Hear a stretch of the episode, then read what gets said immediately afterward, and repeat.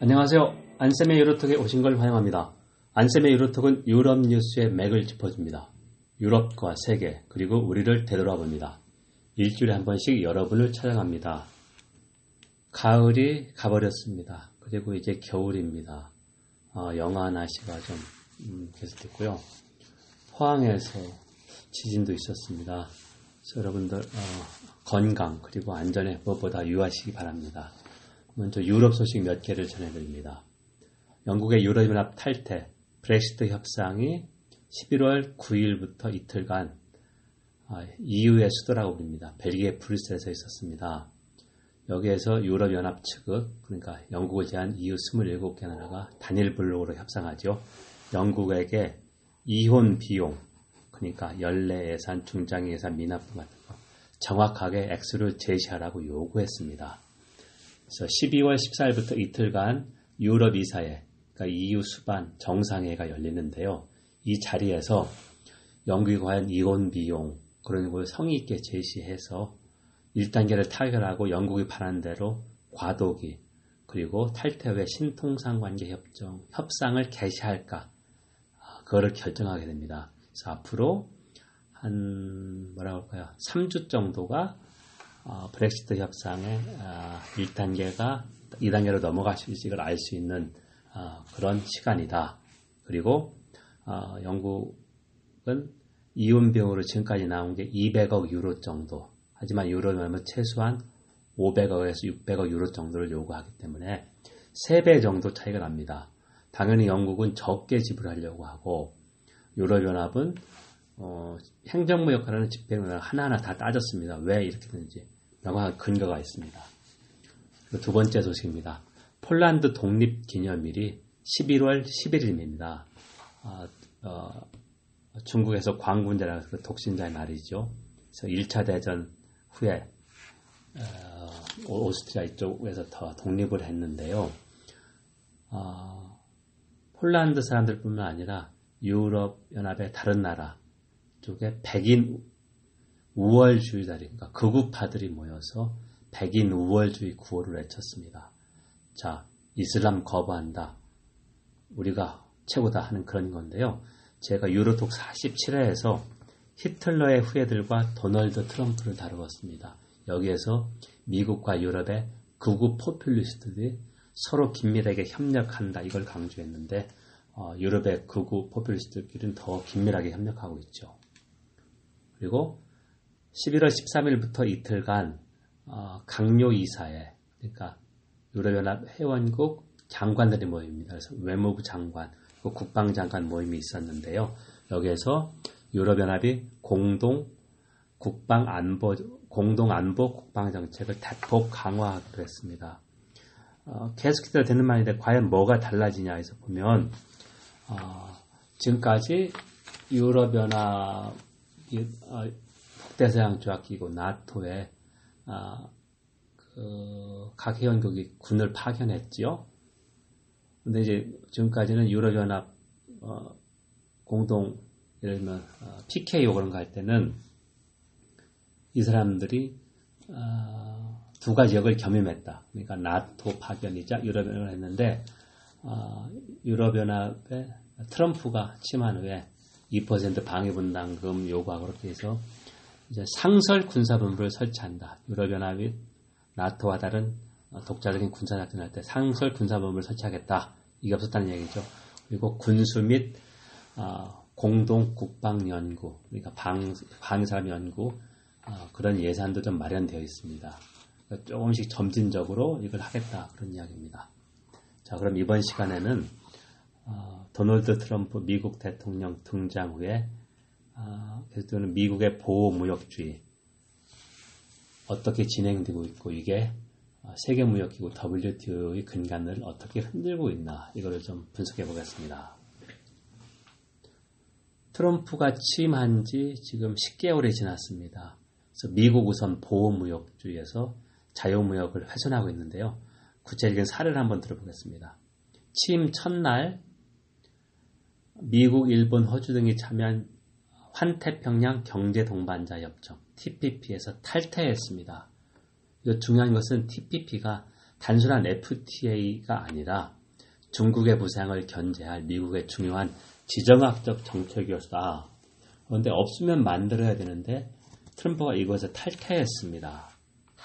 자, 이건 뭐냐면 세계무역기구 WTO 같은 다자 자유무역기구가 미국의 그걸 훼손했다. 그래서 양자주의를 하겠다. 그러니까 해당 국가에 어, 딜을 하겠다. 협상을 하겠다. 이걸 어, 명확히 밝힌 거고요.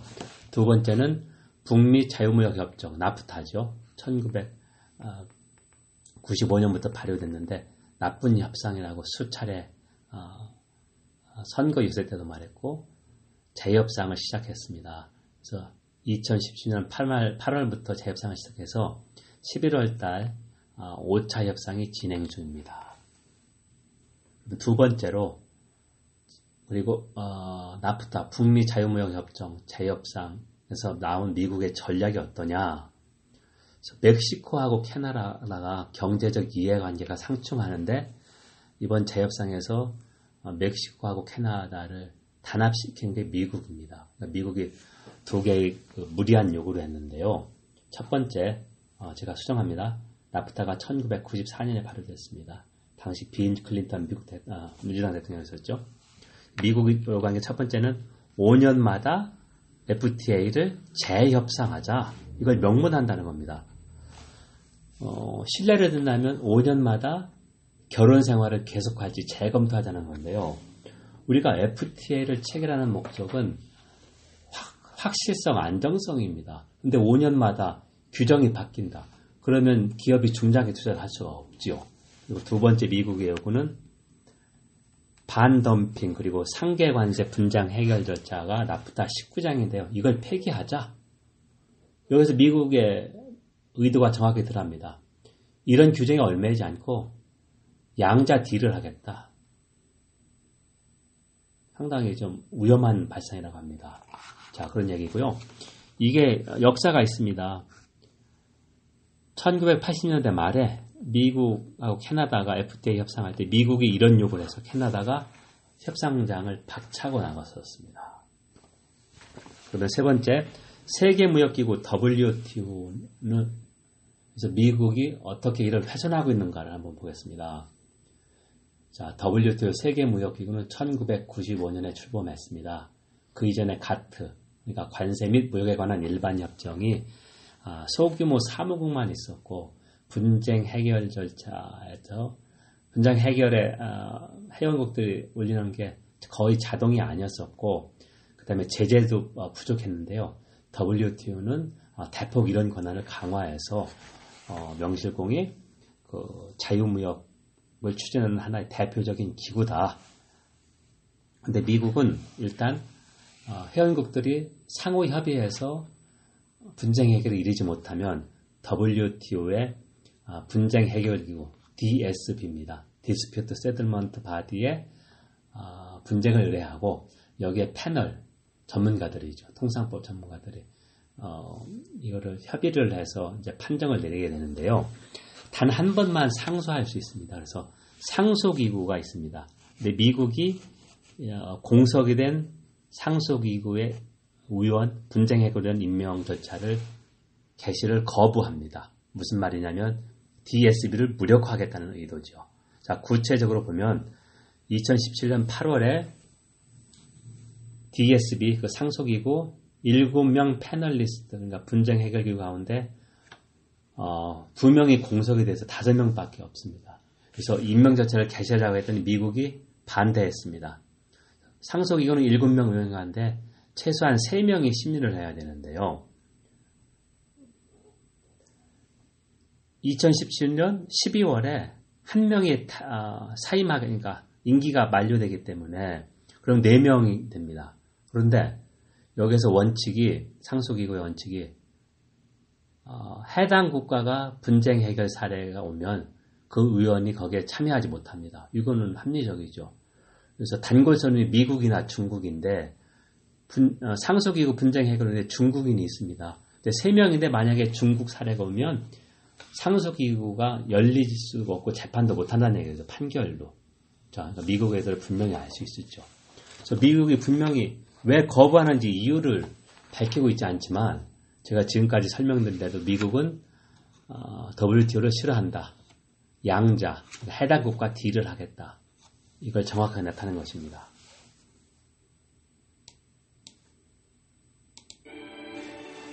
여러분 지금 안쌤의 유로톡을 청취하고 있습니다. 안쌤의 유로톡은 유럽 뉴스의 맥을 짚어줍니다.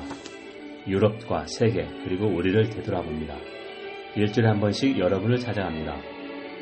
오늘은 미국의 도널드 트럼프 대통령 취임 이후 미국이 낳은 자유, 자유무역이라는 자식을 어떻게 내팽개치고 있고 있는가 그리고 이것이 우리에게 어떤 의미가 있는가 그런 걸 한번 좀 상세하게 분석하고 있습니다. 예, 그러면 네 번째로